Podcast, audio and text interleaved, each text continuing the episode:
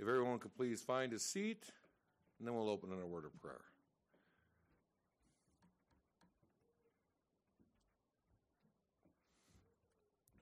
Let us pray.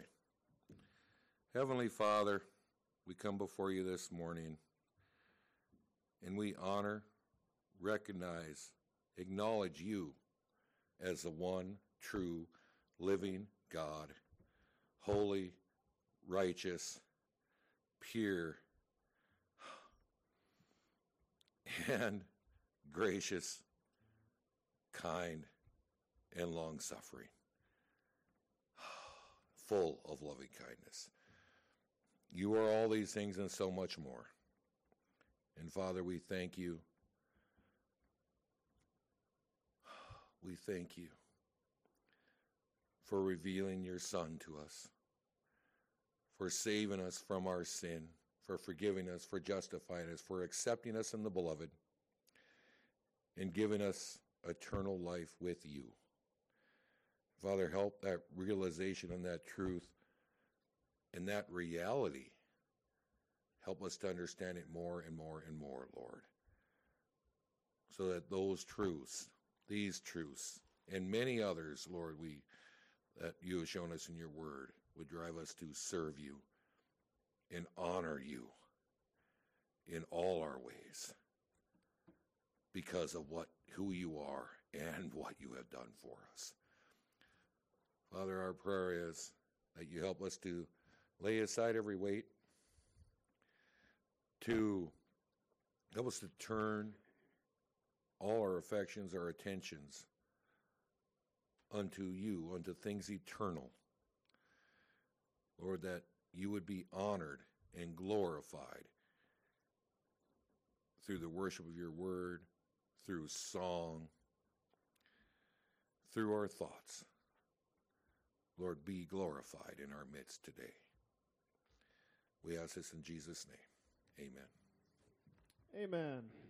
Please stand as we begin to worship our Lord and Savior.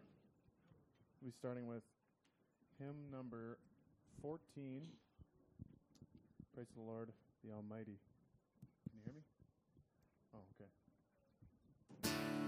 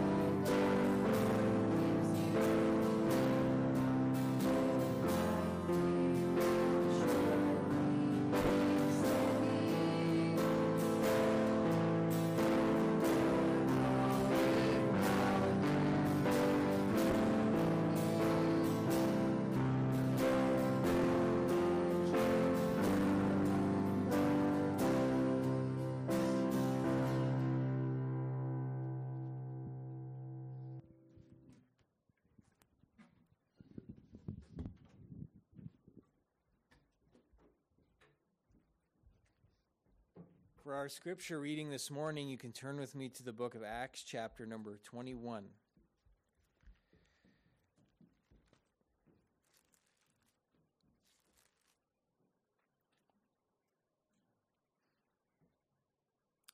Acts chapter 21. We'll be reading verses 15 through 26. Beginning in verse 15. And after those days, we took up our carriages and went up to Jerusalem. There went with us also certain of the disciples of Caesarea, and brought with them one Mnason of Cyprus, an old disciple, with whom we should lodge. And when we were come to Jerusalem, the brethren received us gladly. And the day following, Paul went in with us unto James, and all the elders were present. And when he had saluted them, he declared particularly what things God had wrought among the Gentiles by his ministry. And when they heard it, they glorified the Lord and said unto him, Thou seest, brother, how many thousands of Jews there are which believe, and they are zealous, and they are all zealous of the law. And they are informed of thee that thou teachest all the Jews which are coming among the Gentiles to forsake Moses saying that they ought not to circumcise their children, neither to walk after the customs. What is it, therefore? The multitude must needs come together, for they will hear that thou art come. Do therefore this that we say to thee We have four men which have a vow on them. Them take and purify thyself with them, and be at ch- charges with them, that they may shave their heads and all may know that those things whereof they are informed concerning thee are nothing, but that thou thyself also walkest orderly and keepest the law. As touching the Gentiles which believe, we have written and concluded that they observe no such thing, save only that they keep themselves from things offered to idols, and from blood, and from strangled, and from fornication. Then Paul took the men, and the next day, purifying himself with them, entered into the temple to signify the accomplishment of the days of purification, until that an offering should be offered for every one of them. Let us pray. Our Father in heaven, we thank you that you, by your grace, have given to us the sacred scriptures. Your word given to us, preserved for us down through the ages, that it may be a lamp to our feet and a light to our path. Lord, as we worship you now by hearing the word and by studying the word, we are saying that you are worthy to be heard, you are worthy to be obeyed, and we need to believe the truth that you have revealed to us. Lord, as you know, we live in a fallen world. And we are in a fallen world that surrounds us with lies and deception. At the same time, your word tells us that our hearts are deceitful, desperately wicked. Who can know it? And so, what we need is the light of your word to shine in our hearts so that we may be conformed to the truth, that our mindset might be right. And so, we pray that your Holy Spirit would now accompany the preached word, apply it to us, and through it make your people more like Christ and do a mighty work of grace in each one that is present. For your glory, we ask these things, and we pray this in the name of Jesus Christ. Amen.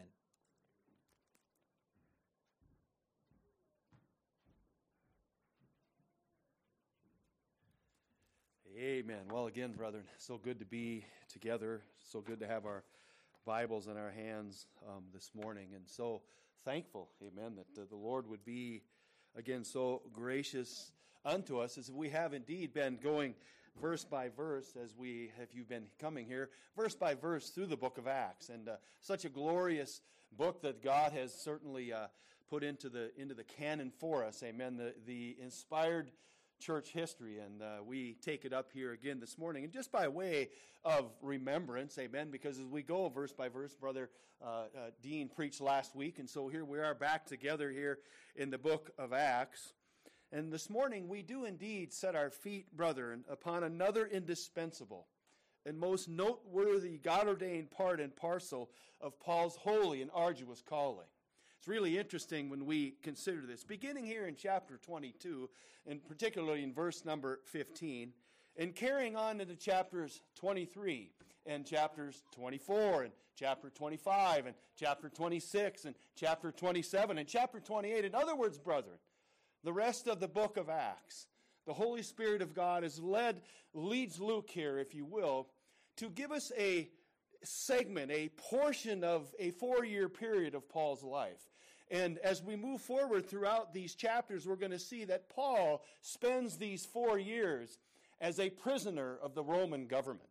It is quite a stunning thing when you consider this. I want you to turn with me to Acts chapter 28 to the very end again, and we'll see Paul here again, as I said, chapter 22, 23, 24, 25, 26, 27, and chapter 28 to the very end of the book of Acts. We, we read these words. Look at chapter 28. Look there, if you would, at verse number 16. And when we came to Rome, the centurion delivered the prisoners to the captain of the guard, and Paul was suffered to dwell by himself with a soldier that kept him. And it came to pass after these days that Paul called the chief of the Jews together. And when they were come together, he said unto the men and brethren, Though I have committed nothing against the people or customs of our fathers, yet was I delivered prisoner from Jerusalem into the hands of the Romans. And so again, for the following, for the rest of the book, these, these four years that, that Luke records, we see the Apostle Paul, who is taken in and is a prisoner of the Roman government. Of course, what takes place here again, brethren, God's glorious purposes, His glorious providence, brethren, as we know, it is during this time that the Apostle Paul, God takes that time when, as Paul is a prisoner, and Paul then writes what is known as we have in our canon as the what? The prison what? Epistles. So as God has got him there in prison, Paul's busy writing. Amen. He's writing these prison epistles. Ephesians, Philippians, right? We know this, Colossians and Philemon. So three letters to the church and one very personal letter to Philemon. It's interesting what George Whitefield once said about John Bunyan. You remember John Bunyan, amen, who wrote The Pilgrim's Progress. And by the way, 59 other tracts and books that he wrote. But he's most famous for writing The Pilgrim's Progress interesting Whitefield said of Bunyan's 59 works, they smell of the prison, he said. The ministers never write or preach so well as when under the cross, for the Spirit of Christ and the glory of Christ rests upon them. And so, again, this is really what's happening with Paul. He's going to become a prisoner, he's going to be put in prison, he's going to be guarded, and yet during that time, God just uses him, amen, to give us these other four letters in our canon. Well, as we move along in our text, let us consider for just a moment the, uh, as I like to call it, the upcoming attractions. Those things, brethren, as we move forward, and just let me give you just kind of an outline of where we go from here. Now, here in verses 15 through 40, we're going to see that there's a riot and Paul's arrested at the temple. So this is what is awaiting Paul. Remember, remember Agabus? Remember I said we're not throwing the prophet Agabus under the bus because exactly what he prophesied earlier in the, in the, in the book is exactly what happened. Amen. There's no open prophecies. There's no missed, missed prophecies. It is indeed what God said would happen. In chapter 22, verses 1 through 22, he, Paul then is, stands before the mob. As he's arrested, he stands and gives a defense before the mob in, in Acts chapter 22, verses 1. In verses 23 through 30, his interrogation by the Romans. And, and brethren, I can't wait to get to these sections of the book of Acts because there's so many glorious things. In Acts 23, 1 through 10, he's interrogated, interrogated by the Sanhedrin. So we're going to break these things up as we go along, as we're going to see, again, these four years of Paul's life and what was taking place. In 23, 11 through 35, there's that conspiracy, another one, amen, to murder Paul. And so we're going to look at that together. His sermon before Felix, and brethren, what a glorious opportunity that the Lord gave Paul in the last four years of this portion of his ministry. He lives five more years, roughly, but in these last four in the book of Acts, he gets to stand before Felix. He gets to stand before Drusilla and Felix privately. Amen. It's an amazing thing. And then he gets to stand before Festus and gets to preach unto him. Remember that trembling thing? What an amazing thing the Lord is going to do for him. And then finally, in Acts 25 through the, chapter 26, he stands before King Agrippa and Bernice. And again, he says, Methinks it's thankful to the Lord that he would give me an opportunity to preach before all of them. Now, Let us begin this morning as we, again, as we're going to trek our way through these portions of Acts, Lord willing. Let us begin here of this great inspired record of this calling that God had put upon Paul for the last four years here in his life. Look at verses 15, 16, and 17 of our text. Look there. We're going to read some of these in, in chunks and portions like we often do. Look at verse number 15. And after those days, we took up our carriages and went up to Jerusalem. There went with us also a certain of the disciples of Caesarea, and brought one with them, Mnason of Cyprus, an old disciple with whom we should lodge. Verse 17 And when we were come to Jerusalem, the brethren received us gladly. Well, there's even a lot here as we look in here. But Luke begins this hallowed chapter in Paul's life with the words, We took up our carriages and went up to Jerusalem. It's an amazing thing. And in verse 17, he affirms their safe arrival in Jerusalem. Why is that so important, brethren? Is he says, We're going up to Jerusalem, and we indeed arrived in Jerusalem safely as we were called there. The long and arduous miles, brethren, think of this, what we've been through as he is heading towards Jerusalem. The miles that he was on his feet, that he trekked by foot, the miles that he was in the ships. Remember, he's trading, changing ships, and he's going that way. He's finally going to see here, brethren, in our text, that which God had called him to do through all of that come to fruition. Do you remember what his main goal? What was his main thought? What was his main concern since Macedonia? Do you remember what we've been seeing here in the book of Acts? This Wednesday night, I'd have somebody answer. But we remember he had taken up what? A collection. They had taken up a collection from the Gentile churches, and his, his goal, brother, and his aim, if you will, his heart's desire was to take that and bring it to the poor saints up there in Jerusalem. And, brethren, this is the fulfillment of that work of God. It is a most glorious thing. This is why he spends so much time. In fact, Paul recites him getting to Jerusalem and bringing that, if you will, that glorious uh, collection to the saints there. Look at Acts 24. He, he, he recites that for us and tells us exactly what happened. Look at Acts 24. Look there, if you would, at verse 17. Acts 24. Look there at verse number 17. Look what it says. Now, after many years, I came to bring alms to my nation and offerings. Whereupon certain Jews from Asia found me purified in the temple, neither with multitude nor tumult. So, Paul again is reciting here. He's telling him the reason I came up here, one of the reasons was that I brought the offering up to the poor saints, which was a glorious relief for them who were obviously there. Amen? So, again, the purpose was to take the offering, was to obviously preach the gospel along the way, but to bring relief to the Jewish Christians who were there in Jerusalem. Now, this trek, as he left Macedonia, amen, it was about 60 miles. It was a long trek leaving where he left from, from Caesarea up to Jerusalem, which is, of course, far too long. We've seen that, right? Spending time on foot, spending time in the ship. So, what, is the, what, is the, what does Luke tell us here under the inspiration of God? That while he's on his way, he lodges, the Lord opens a door, and they, and they were allowed to lodge with one called Mnason. Amen? And Luke tells us in verse 16 that he was an old disciple. what does that mean? He's old like me? Well, he was probably well along in years, yes. But more uh, to the point is that he was a faithful, the old disciple, Luke calls him, that he was a faithful minister. He was a faithful disciple of Christ. And so he opened his home up there to those who were taking this glorious offering up to Jerusalem. It's interesting. One pastor said this about Mnason. After this introduction, we never hear from him or about him again. It's most interesting in Acts. Mnason is made immortal by a single line in the greatest book ever written, the eternal Word of God. This is it.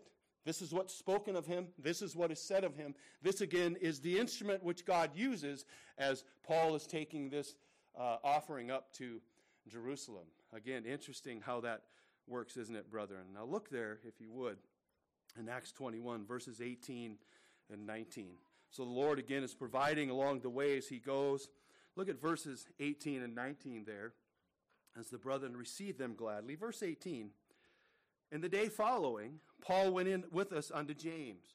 and all the elders were present. And when they had saluted them, he declared particularly, that's an interesting word that draws our attention immediately, particularly what things God had wrought among the Gentiles by his ministry. Well, it doesn't take much of rocket science to read what, what Luke wrote here. He simply says the day after arriving in Jerusalem, Paul and those who traveled with him had a meeting with James and the elders. And you remember, brethren, James is the leader and spokesman of the church at Jerusalem, along with the elders. Amen. Just as he was at the Jerusalem Council in Acts chapter 15, which comes into play very shortly, brethren, in our text. This is what's so amazing is God unifies and he brings these things together. That important, that, that landmark council that they had in Jerusalem comes really into play doctrinally and everything else here in our text. And we'll see that here in just a moment. Paul reports to them in great detail, as I said. He took great detail, the Holy Ghost's effectual working of the gospel that he was preaching to the Gentiles. And this is again is so important as he arrives here in Jerusalem. Remember what Jerusalem, the church at Jerusalem was made up mainly of who, brethren? Mainly of what? Jewish Christians. They were Jews who believed on the Lord Jesus Christ. So here comes these Gentiles bringing this offering and there's always that suspect thing. You know what I'm saying? There's always something suspect. There always was between Jews and Gentiles. They always looked a little bit crossways, a little bit funny at the Gentiles. And again, one of Paul's purposes was to show that the Gentile churches were coming and bringing aid to you, Jewish men and women in the church there. So Luke, he simply summarizes, if you will, their glad tidings of Paul's missionary report in verse number 20. Listen, this was a pattern of the early church. This was a pattern of the early missionaries. Look at verse number 20 there. Look what it says. And when they heard it, they glorified the Lord. Again, brethren, this was a pattern. This is what they did. It's interesting uh, as we consider here in the book of Acts. Look at what he said. They heard what God was doing and they glorified the Lord. Well, remember Peter when he was giving his report to the church. And again, brethren, this the local church comes really, again, into prominence before us. The importance of the local church, the, the height at which they would hold the local church, and they viewed the local church, which, brethren, I pray we could have that view of the local church, that we would understand the importance of the local church. Can I say that again? That we would understand the importance of the local church. We see it over and over again. They were reporting to their sending churches. Here, Paul reports to their sending, to one of their sending churches. He gives them a great report. What do they say? They gladly gave glory to who? Paul? To me? To, to, to anybody? No, to the Lord. They gave glory to the Lord. Look at here. It's the same thing. Again, this pattern. Look at Acts chapter 11. Just again, there's a reason why we're, why we're doing this. Do you remember the book of Acts? Is a book that was written as a pattern for the church. Amen? There's doctrines in there that are, of course, very important. But mainly, it's the pattern. What did they do? And was then that pattern to be carried on, on into until the Lord comes again? Yes, I say yes, yes, yes. Every bit of it, brethren. This is a pattern setting church. This is a growth of the early church. And we can by no means, by men's imaginations, men's thoughts, change that. We see this pattern. Look at Acts chapter 11. Again, keeping in mind this is what they did. Look at verse 16. Then remembered I the word of the Lord, how that he said, John indeed baptized with water, but ye shall be baptized with the Holy Ghost. For as much then as God gave them the gift, the like gift, as he did unto us, so believe, so who believed on the Lord Jesus Christ. Well, uh, let me read that. For as much then as God gave them the like gift, as he did unto us who believed on the Lord Jesus Christ. What was I that I could withstand God? Listen, verse 18. And when they heard these things, there's again, he's giving a glorious report about the work that God is doing. They heard what God was doing, and look at their response. Then they held their peace and glorified who? God, saying, Amen. So again, this pattern. There's a report. The missionaries go out, the missionaries come back, the missionaries give a what? A report to the local church and they give all the glory to God. Amen. That's important.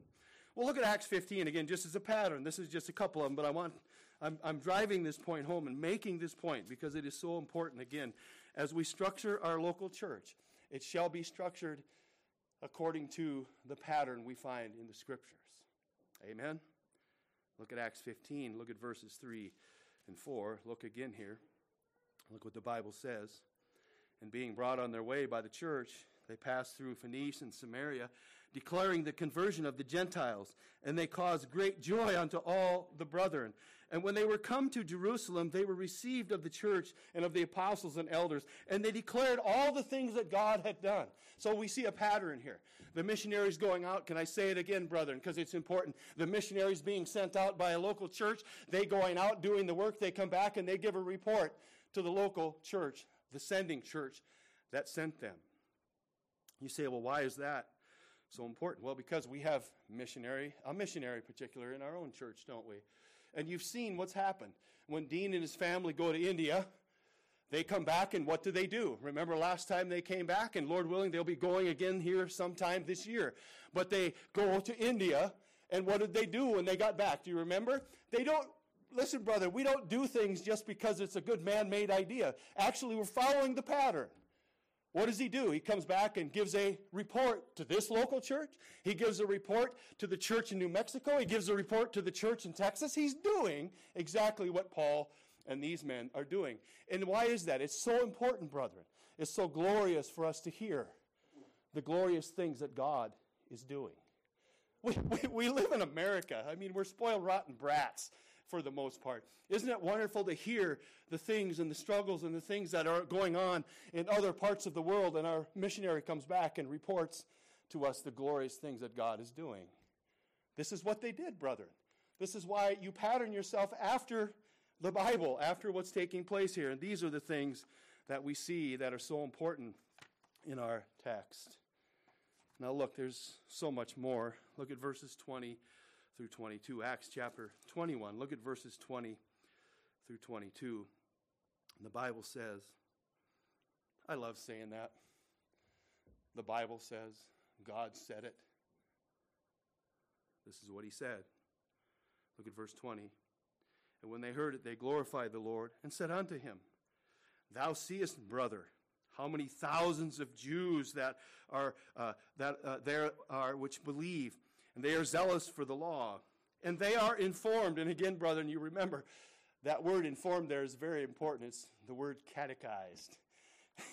it's a very important word, right? We, we run, we, we Baptists, we run away from words like that, but actually they're biblical words. Remember, we looked at that a while back. They were catechized. They were informed on what? What were they catechized on? What was being said? What was being taught about Paul? I'm glad you asked. And Luke tells us here. He says, And they were informed of thee, catechized, that thou teachest all the Jews which are among the Gentiles to forsake Moses, saying that they ought not to circumcise their children, neither walk after the customs. Well, brethren, nothing could be further from the truth. And this is what's so interesting. Again, another, another lesson on rumors, another lesson on gossip, another lesson that we see here that the church had to deal with. Such a dangerous thing to the fellowship, brother rumors and, if you will, hearsay and things like that. Very dangerous to the body. And we certainly see that here. While James and the elders received Paul and the others gladly, Luke records that many of the Jewish Christians in the Jerusalem church still had some doubt about Paul. They were still looking. Remember what I said? They were looking kind of scan eyed at him, kind of a little bit off just a little bit. Why were they doing that? He says, many thousands, James says.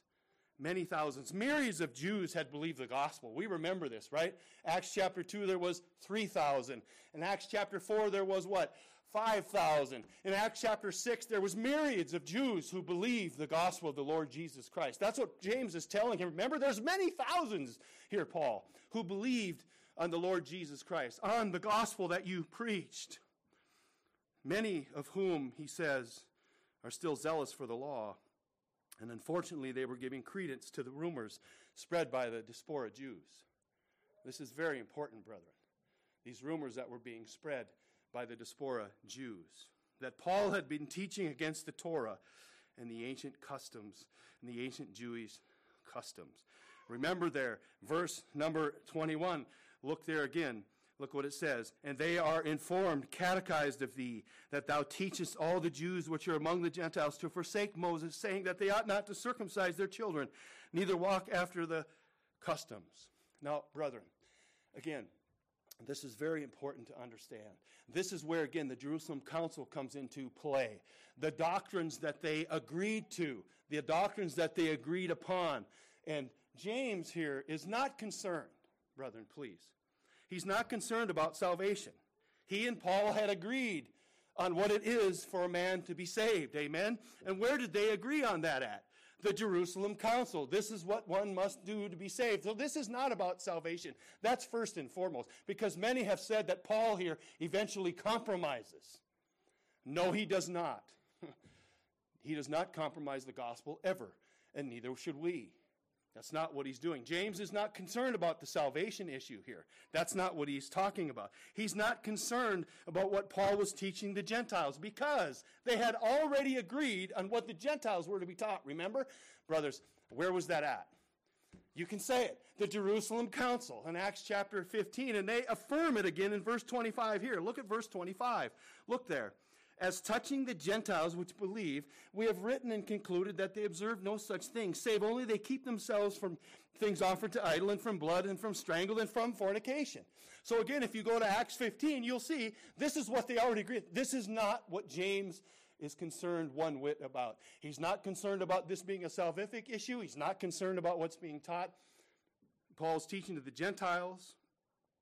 And he's not concerned at all about Paul's view of the moral law. Not for a second is he concerned about that either. They had already agreed that those brethren who were regenerate, who were truly children of God, would indeed walk after holiness, would indeed chase the Lord God and be transformed into the image of God. And where did they agree on that, brethren? Again, well, in many places, but particularly in the book of Acts, back at the Jerusalem Council. This is not what James is concerned about. We remember we have the privilege, brethren, of having the book of Acts. We have the privilege of already have read the previous chapters. Paul does not teach against the Jewish Torah in and of itself. You remember what he did? He circumcised who? Remember? He circumcised Timothy back in chapter 16. Well, they said, You're telling me not to circumcise the children. He circumcised Timothy, for goodness sakes. It's an amazing thing. He observed many of the Jewish festivals. Remember? He was going up the day of Pentecost. He was, he was again, he was, uh, if you will, observing some of these things. There's no question about that. And yes, brethren, he did indeed take a Nazarite vow. Remember that? We've had the privilege of being able to read this and understand this. They were, uh, again, those Jews, those diaspora Jews were creating all of these rumors and all of these, if you will, backbiting concerning who Paul was, and yet Paul lived completely differently. It really is a dangerous thing to have that. Now, look, and I want you to see something here again. There's so many biblical principles here, brother, and we could be here for hours. But I want you to see this, this one of the principles here that we're going to see, and it's called Christian liberty. Are you familiar with what Christian liberty is? Boy, sometimes, brother, we got to preach. We got to preach a sermon sometime on Christian liberty and what it is and what it isn't. We were just talking, the elders yesterday. We were talking about. I think it was us yesterday talking. I was talking to somebody about it, right? These young, restless, reformed people get on their cameras, get on their YouTube. They're getting all tatted up. They're getting their big stogies out there blowing smoke in the, in, in the face of more conservative Christians, drinking their beer like nothing's wrong, and ramming it down people's throats. Now, listen, as I said yesterday, the Bible doesn't say you're not supposed to drink, although elders should not drink. I'm going to say that right now. You shouldn't touch it. Why? Well, I don't know. I've gotten calls at midnight. I've gotten called out at 1 o'clock in the morning to go to people's homes, to go to the hospital. Now imagine if the elder is sitting at home drinking a little wine. Elders should not touch it. Teetotaling John MacArthurites. That's what we need to be. I was watching a, a YouTube video of MacArthur here the other day, and uh, he was talking about alcohol and whether or not one should be drinking it. And he said, I've never touched it. His whole life, he's never touched it, except He said, I went to a couple fellowships where they use wine. he said, I think it was the real thing. But other than that, don't touch it, brethren. Rex Families does a lot of things. That's not what this sermon about. I want you to see, look at Romans chapter 14. Again, this, this principle of, of Christian liberty and a proper understanding of what the Bible and how it tells us to use our liberty. Not to be smoking cigars and dramming it down conservatives' throats, but rather in love and these kinds of things. That's what we've been given Christian liberty to do. But one of the main chapters on this very subject, Christian liberty, is in Romans chapter 14. Let's just read that together, brethren. Listen here what the Bible says. Him that is weak in the faith receive ye, but not to doubtful disputations. For one believeth that he may eat all things, another who is weak eateth herbs. Let him not that eateth despise him that eateth not, and let him which eateth not judge him that eateth, for God hath received him. Who art thou that judgest another man's servant? To his own master he standeth or falleth. Yea, he shall hold, be holden up, for God is able to make him stand. Look at verse 5. One man esteemeth another day above another.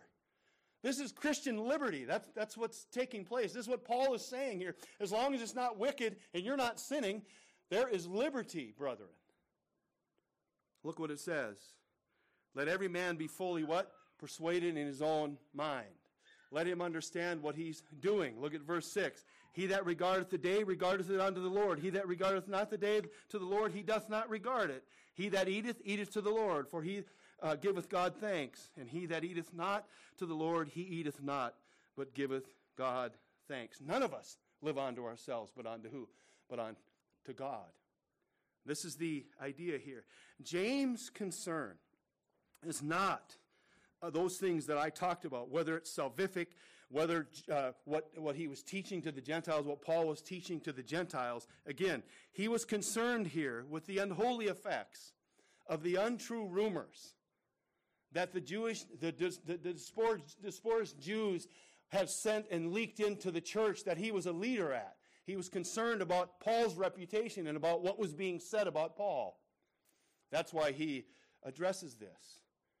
He's saying Paul has the Christian liberty. You have the Christian liberty to do these things, to be circumcised, to follow, if you will, go to the festivals, you have this Christian liberty as long as it's not salvific in nature. And this is the idea. This is what's being said here. This is what he is uh, against, if you will. These unhorrible rumors, these unholy rumors that had been hoisted and leaked into the church, James is concerned about that. He's concerned about Paul's reputation to a degree. Amen. He wants a preacher, when you preach, you should have a good reputation. This is what he's more concerned about. Look at verses, well, Acts 21. Look there if you would. 23, 24, 25, and 26. Again, we will kind of group these together. Paul did not at any time teach against these things as far as a custom. If they were salvific in nature, yes, but that's not here what we're talking about. Look there, if you would, at verse 23. Do therefore this what we say to thee. We have four men which have a vow on them. This is James and the elders instructing Paul to do something. Then them take and purify thyself with them, and be at charges with them, that they may shave their heads, and, uh, and all may know that those things whereof they were catechized, there's that word again, concerning thee are nothing. Do you see what he's doing here? He's not compromising. He's doing what he taught throughout scriptures, where with our closing practical points, a couple of them, he's doing what we need to employ today. The very thing. He says, Concerning thee are nothing, but that thou thyself also walkest orderly and keepest the law. As touching the Gentiles which believe, we have written and concluded that they observe no such thing, save only they keep themselves from things offered to idols, and from blood, and from strangled, and from fornication. Verse 26 Then Paul took the men, and the next day, purifying himself with them, entered into the temple, signifying the accomplishment of the days of purification, until an offering should be made for each one of the men. Now, brethren, as Western Christians, we really can't grasp what Paul just did, what he is really doing here. James and the elders recommend to Paul that he should join in the purification rites of these four believers in the church. Listen, brethren, for the sake of unity, you understand that? For the sake of unity. You remember the battle that's going on between the Gentiles and the Jews. He's simply doing this, brethren, for the sake of unity in the church. He is a mature Christian who understands what is taking place. That he's not doing this. How many times, if he's doing this for something salvific, would Paul be contradicting himself when time and time and time and time again, you cannot be saved by the law? It is by the finished work of Christ alone. That's not what he's doing. And many have accused him of compromising that. No, brethren. There's a glorious biblical principle at, at work here that, it, that works itself in the church and keeps the local, if you will, the local fellowship, the local church together in unity. This is what he's doing. So he takes them there for the sake of unity. And really, to help the church at Jerusalem, he agrees to follow the elders' unction. The next day, he takes the four men, purifies himself with them. He paid, brethren, listen. Paul himself paid the offering. Paul himself paid the offering for the other four men. Is Paul encouraging them to sin? Is Paul encouraging them to be saved in some other way? No, brethren. He's doing it for the sake of unity. He's doing it to help the church, which is having a great famine anyway, and they're very poor. So Paul just simply is doing this out of his love for Christ's church. He goes into the temple, and this leads, brother, to where we go next. Not today, but next week, Lord willing. He goes into the temple and gives the priest notice as to when the purification is going to be accomplished. Look at verses 27. We're going to go there not this week, but I want you to see there. Look at verses 27 and 28. He pays the offerings, and then 27 says this And when the seven days were almost ended, the Jews which were of Asia, when they saw him in the temple, stirred up all the people and laid hands on him, crying out, Men of Israel, look at him the man that teaches all men everywhere against the people. He does not, he has not in the law in this place, and further brought Greeks into the temple and hath polluted this holy place. Brethren, there's so much God is doing here, if you will, in the background, in the back, if you will, in the under scenes of what he's preparing Paul as the next four years of his life are worked out. Those coming attractions are about to begin, and this is what God is doing. This whole idea, brethren, again. Let me say this again. It is of utmost importance for us to understand what's going on here. If you go to Numbers, you want to go see the Nazarite vow, go look it up. Numbers chapter 1 all the way through 25 or 26. You know what you never find about the Nazarite vow? Never. You know there's different sacrifices in the Old Testament that would do different things. There were sacrifices that were directly tied to the atonement and forgiveness. You understand that, right? There were sacrifices that they were required by God to give that were directly tied to their atonement and to forgiveness. You know what this is tied to? It's nowhere near atonement. It's nowhere near forgiveness. Not even close. Paul would never again offer up something that would take the place of the Lord Jesus Christ and his finished work. Go look. If you look it up, we don't have time this morning, but if you look it up, this vow, this offering, these sacrifices that were given by Paul himself had to do with separation. We talked about it this morning in Bible study. Being set apart, being sanctified, being holy. That's what this is. Now, brethren, there is nothing wrong with one wanting to be sanctified and set apart and to be holy unto the Lord. This is exactly what Paul is doing. He's simply following through for the good of the church, for the unity of the church, for the gospel to continue to do its work. He's simply saying, Yes, I will indeed do this. I will indeed. And we're going to read this portion of Scripture for our closing. I will indeed do these things. So let me just close. I know you're stunned. I'm done already. Let me just close this morning with some practical points. We see here so many biblical principles at work. So many. that are so godly and so God glorifying for the church. Paul deployed these, and so should we, brethren. It is a stunning thing. For the sake of Christian unity and Christian liberty, listen to what Paul wrote. This is what Paul is doing. He's, he's employing, deploying these things in his own life for the sake of the gospel, for the sake of the church, for the sake of unity, not compromising the gospel. Look, listen to what he wrote. If it be possible, as much as lieth in you, if it be possible, as much as lieth in you, brethren, live at peace with all men. This is a demonstration of that. This is a demonstration of an accused man who is not doing what they said he was doing by any stretch of the imagination. He was indeed Paul preaching the gospel. Many were saved through the gospel, and yet this, this trouble, Satan's always busy. He's always busy stirring things up, trying to cause trouble. It's no different here. It's just in a different format rumors and gossip, things that weren't true. Paul's just simply, for the sake of unity, as much as it lied in him, he was going to be at peace with all men. This is what he demonstrated in our text. Also, he demonstrated for the sake of the uncompromising gospel, which Paul, again, as I said, has never compromised. He wrote these words, and I want you to turn with me in your Bibles because I want us to really sink this deep down as the Spirit of God sinks this deep down into our hearts, brethren. Again, this principle of becoming all things to all men that some might be saved. Again, this is what it's about. This is why he's doing it. This is his whole desire, his whole drawing is not to be saved. And again, we've looked at that, not to be saved through the works of any kind. He's simply saying, To the Jew, I became a Jew. Let's read that together. Look at 1 Corinthians chapter 9. Look there if you would. For the sake of the gospel, for the sake of unity in the church, for the sake of the gospel going forward, Paul writes these words for us.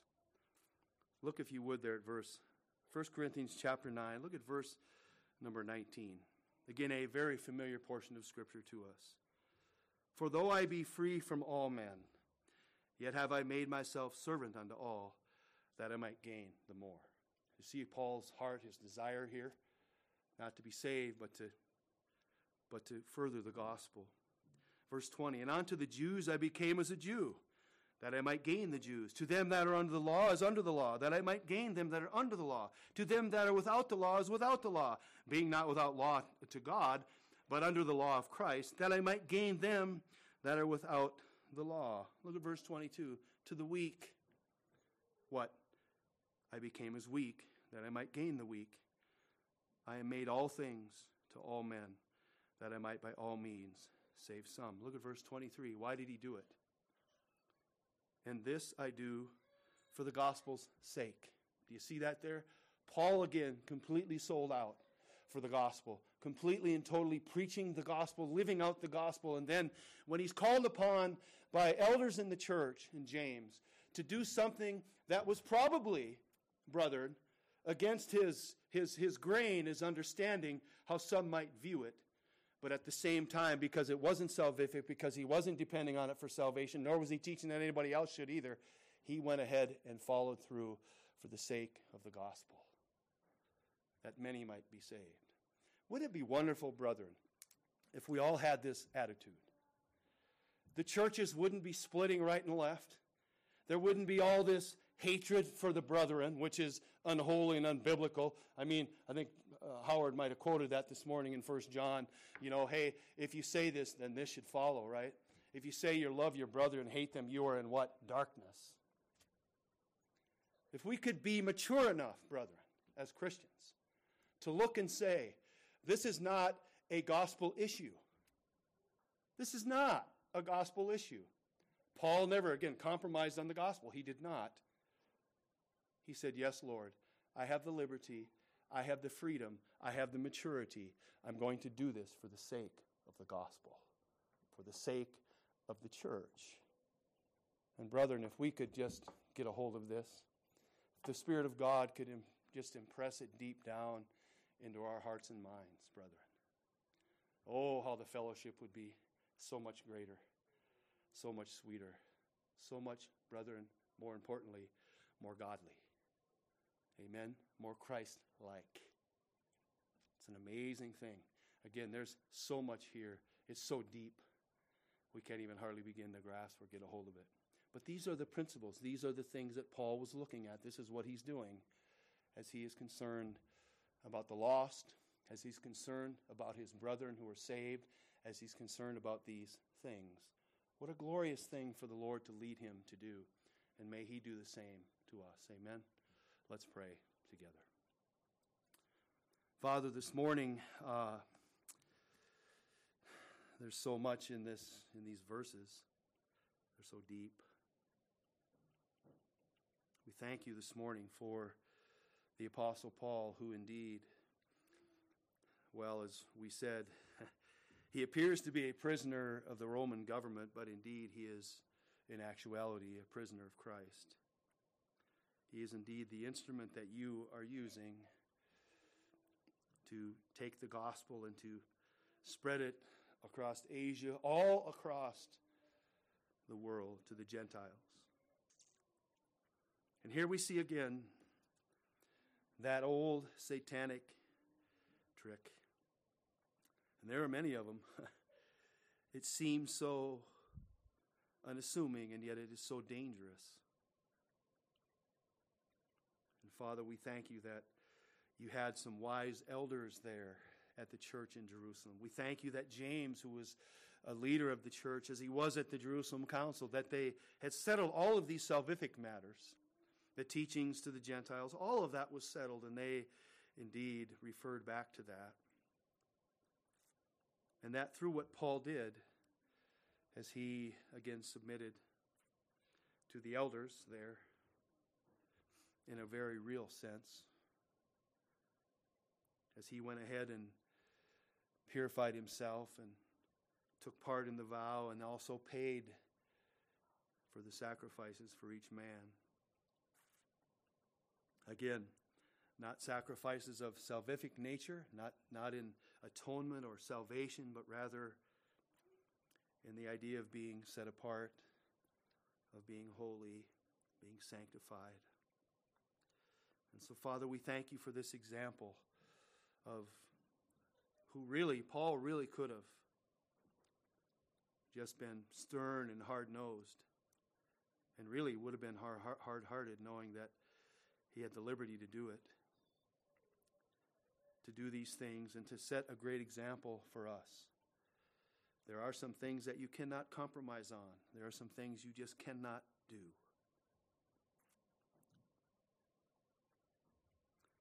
Anything that's essential who God is, what the Bible is, what the gospel is, who Jesus Christ is. No compromise, none whatsoever. And of course, we see that example in Paul. he never compromised a one stroke. But where there is the mature Christian, where they're able by the Spirit of God to do that which is they've been called to do which then sets an example and brings unity and those things amongst the brethren. What a glorious thing. As Jesus himself said, they will know you by your love, the love you have for one another. Father, this is a good example of that.